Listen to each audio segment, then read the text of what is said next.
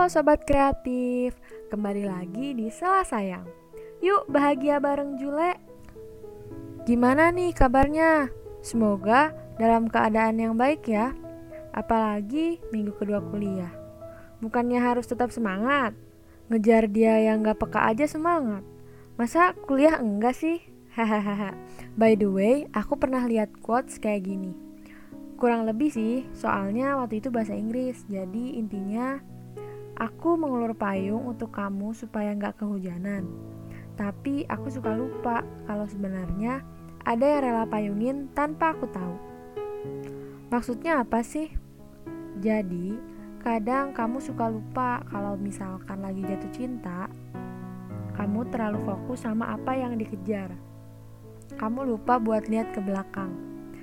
Kamu selalu ngerasa perhatian yang kamu kasih ke pujian hati itu cuma-cuma bilang pujaan hatinya nggak peka. Padahal emang iya sih. Coba deh sekali aja lihat ke belakang. There always someone try to make you happy tanpa kamu tahu. Gak mesti orang itu suka sama kamu kok. Dan kamu juga gak harus. Tahu gak sih kalau ada jutaan orang yang ikut bahagia kalau kamu bahagia?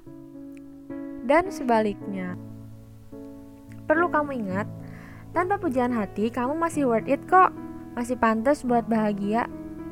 Nih ya, aku kasih tahu lagi. Gak harus sama dia kok kalau kamu mau bahagia.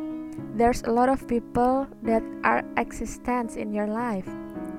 Aku ngerti kok perasaan-perasaan yang bilang, tapi aku maunya sama dia. Kok dia gak suka aku balik sih? Dan lain sebagainya. Tapi coba deh kamu ganti kacamata, ganti cara pandang kamu kalau jatuh cinta ini tuh perasaan yang bahagia. Perasaan yang bener-bener gak bisa kamu rasain lagi nantinya. Jadi kamu bakal nikmatin itu sebagai kenangan indah yang bakal berkepanjangan.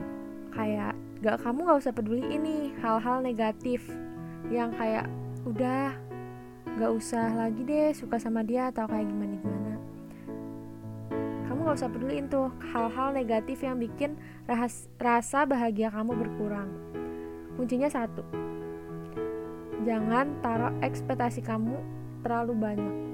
Don't put your expectation too much, cause too much can hurt you that much. So, tunggu apa lagi sih sobat kreatif? Let's be happy in 2022 and live the best life. Sampai jumpa di selasa yang berikutnya.